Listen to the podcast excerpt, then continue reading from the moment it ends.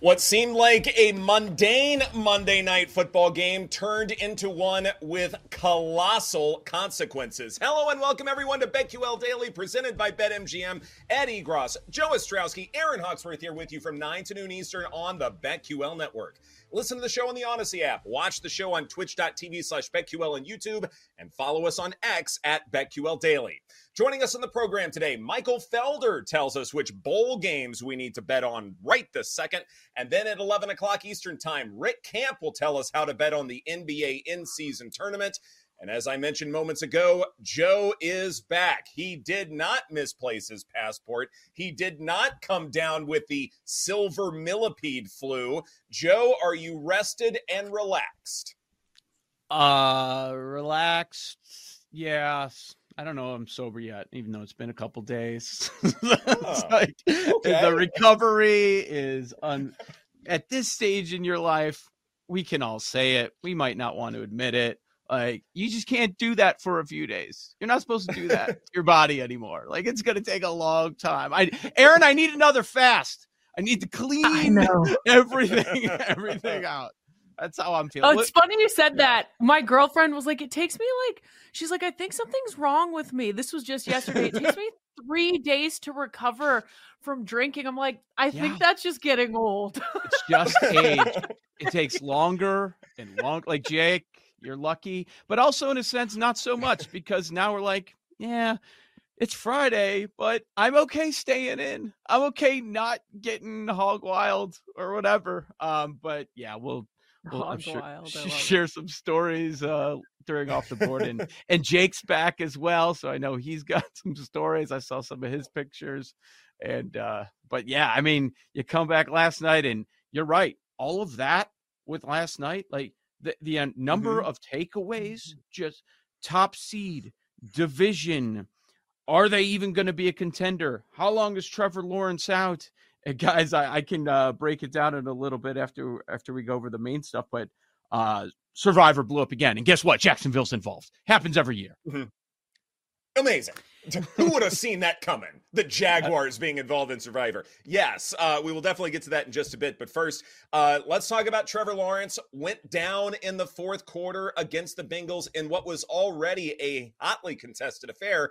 X rays are negative. Uh, it is a sprained ankle, but we do not know much more than that as far as the severity of the injury and how long he will be out for. And this matters a great deal because uh, the markets were down uh, for a little while. Uh, saw some numbers pop back up a little bit this morning, uh, but definitely the Trevor Lawrence injury is impacting a lot of futures markets, which we will get to uh, in the coming moments and later on in the show. Uh, because again, there are lots of consequences as far as that's concerned. As far as the game goes, Bengals were 10 point dogs coming into it with a total of just 40 and the Bengals win outright 34 to 31 in overtime, plus 410 on the money line. Of course, it goes way over that 40 mark. Uh, Jake Browning, 32 of 37, 354 yards and a score. Joe Mixon with a couple of touchdowns. Uh, it was fascinating, too, that I thought the big injury story was going to be Christian Kirk going over mm-hmm. 20 and a half yards, longest reception on his very first grab, a bet that I uh, suggested you guys take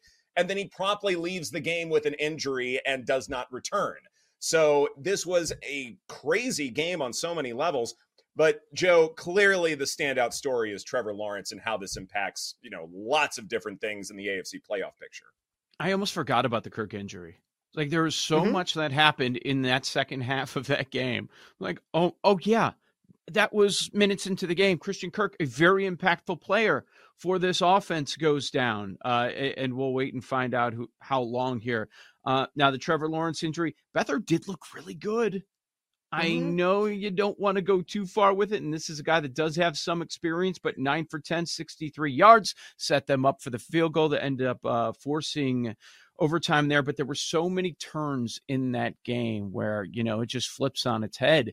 In, in the aftermath of the Lawrence injury, I'm sure the team was shaken up. Like McManus, you know, fades the field goal to the right, 48 yarder. How about the penalty that was called? A lot of games that's not called for holding on Jacksonville on a big play. Like there were so many things that could have changed uh, the the outcome of that game. And yeah, so I mean that that's the huge question. Now the division is kind of up for grabs, but kind of not based on what's happened in head to head. I think there's a reason that Jacksonville is minus 250 favorite still at this point. But guys, uh, you know, of course, Trevor Lawrence just take away one, two, and three, and the reaction there. What happened to the defense? Like this was a, a unit that people were talking about for a few months where, True. hey, maybe this is a top 10 group. And Browning steps out there and his offense puts up almost 500 yards, like 6.8 yards per play for the Bengals, 8.2 yards per pass. One of the worst rushing offenses in the NFL all season long. And then the Bengals dominated on the ground. It wasn't just uh, just Mixon. It was also Brown on the ground. 156 rushing yards, 5.0 yards per carry, Erin. Yeah, the fact that Browning, just making his second career start, was able to put up 300 yards passing and only four incompletions with 10 minutes remaining in the game. Like, how do you allow that to happen? Uh, I guess Mike Caldwell will find himself in some hot water this morning. I'm sure he's getting a talking to. Not a great day at the office for him. Epic failure. But I think it says a lot more about the Bengals because you think about it. Oh man, no Joe Burrow. And hey, Browning looked fantastic. So I, I need to write them all down, but all of the starting quarterbacks this oh week, oh it's God. like who? Who are these guys? Where what are we even doing? It's unreal. What what is it? Four of seven spots uh, currently held by AFC teams to make the playoffs uh, are held by right. teams with backup quarterbacks, uh, something mm-hmm. like that. I mean, it is insane Crazy. what's going on right now. And, and Erin, yeah, like even if you look at the advanced stats with Jake Browning, like I get his average depth of target with just 3.8 yards. For the most part, they didn't ask him to do very much. It was supposed to be more of a YAC game with Ja'Marr Chase and company, but he was still really good with what he asked him to do. And so intermediate passes for Jake Browning, six of six for 94 yards. Uh, completion percentage over expected of 15.3, passer rating of 115 and a half. I'd call this a good performance by him. But Joe, my question to you is this is it sustainable? Is what we saw against the Jaguars defense something that the Bengals can replicate for the rest of the season? Or is it problematic that, okay, yeah, it was a good performance against the Jaguars, but we already had questions about this secondary coming in. Pass rush for Jacksonville was supposed to be fantastic, and they are going to face some really tough defenses going forward. So is what Jake Browning and company did sustainable? Yeah, I, I, think with any backup, the the answer most of the time is no. That it's not. That for a game here or there, in a, in a perfect mm-hmm. situation, uh, things might pop up, and and they could you could carry the team for a little bit, but a lot of times things come back down to earth. Now we remember in that Baltimore game, he looked all right in, in mm-hmm. a short period of time. And then what happened against Pittsburgh? Full week to prepare, uh, much tougher opponent in that steel. Well, not much tougher, but you, you know when the Steelers defense is preparing for you all week, it's going to be much tougher. Uh, that was a tough spot for them. And then last night, terrific. Boy, this Jaguars team, they're just awful at home. I don't know what it is. They're great on the road. They they've they're just terrible at home. And I'm not saying that you, you should fade them every time they're home, but man, that was that was not in the cards, I didn't think. I'm not saying Bengals as 10 point dogs winning outright is the most shocking event that we've ever seen, but just what Browning was able to do for an anytime touchdown. He was 10 to 1, 12 to 1, and it, it, it had a rushing touchdown yesterday, too. Like there were so many things that happened. and you know, it could have been much worse. The Jaguars recovered all three times that they fumbled the football yesterday. True. Like, there are a lot of things where it could have gone uh, the other way. And by the way, what is going on? Tre- Trevor Lawrence can't get a cart. He needs people helping him, hobbling him as he hobbles down the long hallway. He is everything to your organization, but we can't get a cart in the state of Florida? What the hell is going on with that? Jeez. Duval County, what are we doing? So I thought this was interesting. I just saw this per ESPN. Uh, the Bengals produced the most offensive yards since week seven of the 2022 season. I didn't realize it had been that long. I was pretty surprised. Mm-hmm. I guess Mhm. hats off to Zac Taylor as well for you know the the job that he did. Eh, of course. Eh, and that's just it. Is is this sustainable going forward? And certainly with this kind of outlier performance against Jacksonville, there is at least room for optimism. But as I mm-hmm. dug more deeply into the numbers, uh, that optimism went away very quickly. It, it- last night, Uh-oh. in many ways, like there, you can succumb to the recency bias, Erin. You absolutely can. But I look at what the Bengals have going forward, and I look at what Jacksonville has going forward. Even if Trevor Lawrence is done for the rest of the year, I don't know if it changes all that much. And it's weird to say that because last night was so impactful for all of us emotionally. But what I did was I just assumed, okay, this is going to be a short passing game for the Bengals going forward. And I wanted to look at all these passing defenses that they're going to be going up against and how well they defend passes below 10 air yards. And in terms of defensive success rate, the Colts, who the Bengals play next, they're 11th defending passes below 10 air yards. The Vikings are 20th. Then the Steelers are third, the Chiefs are fifth, and the Browns are number one in the NFL. And I would argue for the Bengals to make the playoffs, they need to comfortably go four and one the rest of the way. If they go three and two, too many ways they miss out. Four and one, they're almost Mm. assuredly in. You really think they can go four one against these defenses and No. continual continually show this backup quarterback that you know he can do this?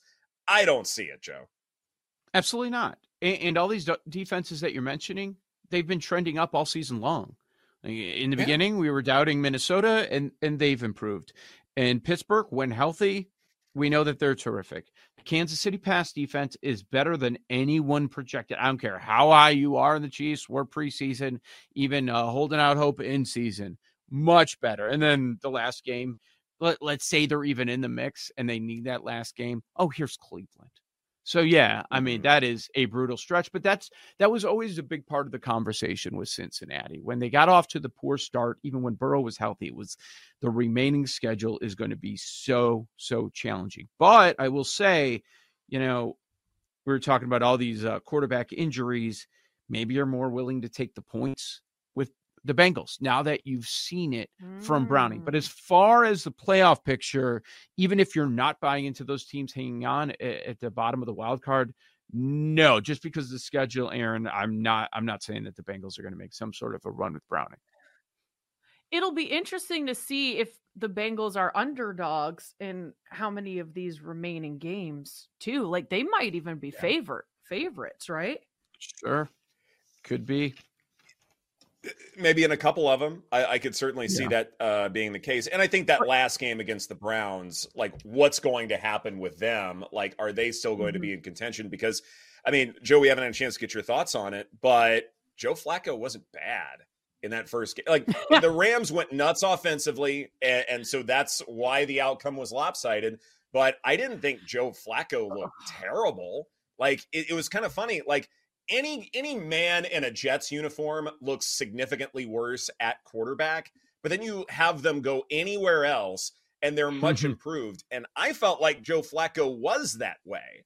So I could definitely see a situation where the Browns are still vying for a playoff spot in week 18. Yeah, but didn't you also think that the longer he was out there, the more and more reality set in a little bit? Like it's Joe Flacco. Oh, sure. And then and then once teams get the tape and they start looking at what he was able to do in that offense on the offense for the coming weeks, um, Mhm. where you know, a couple couple weeks from now they're going to play Chicago's defense, which has been terrific once they got healthy. They've got the Jets and coming up in a few weeks. It's going to be also challenging for them. Um, but yeah, man, the quarterback play is just so pathetic right now. It really is.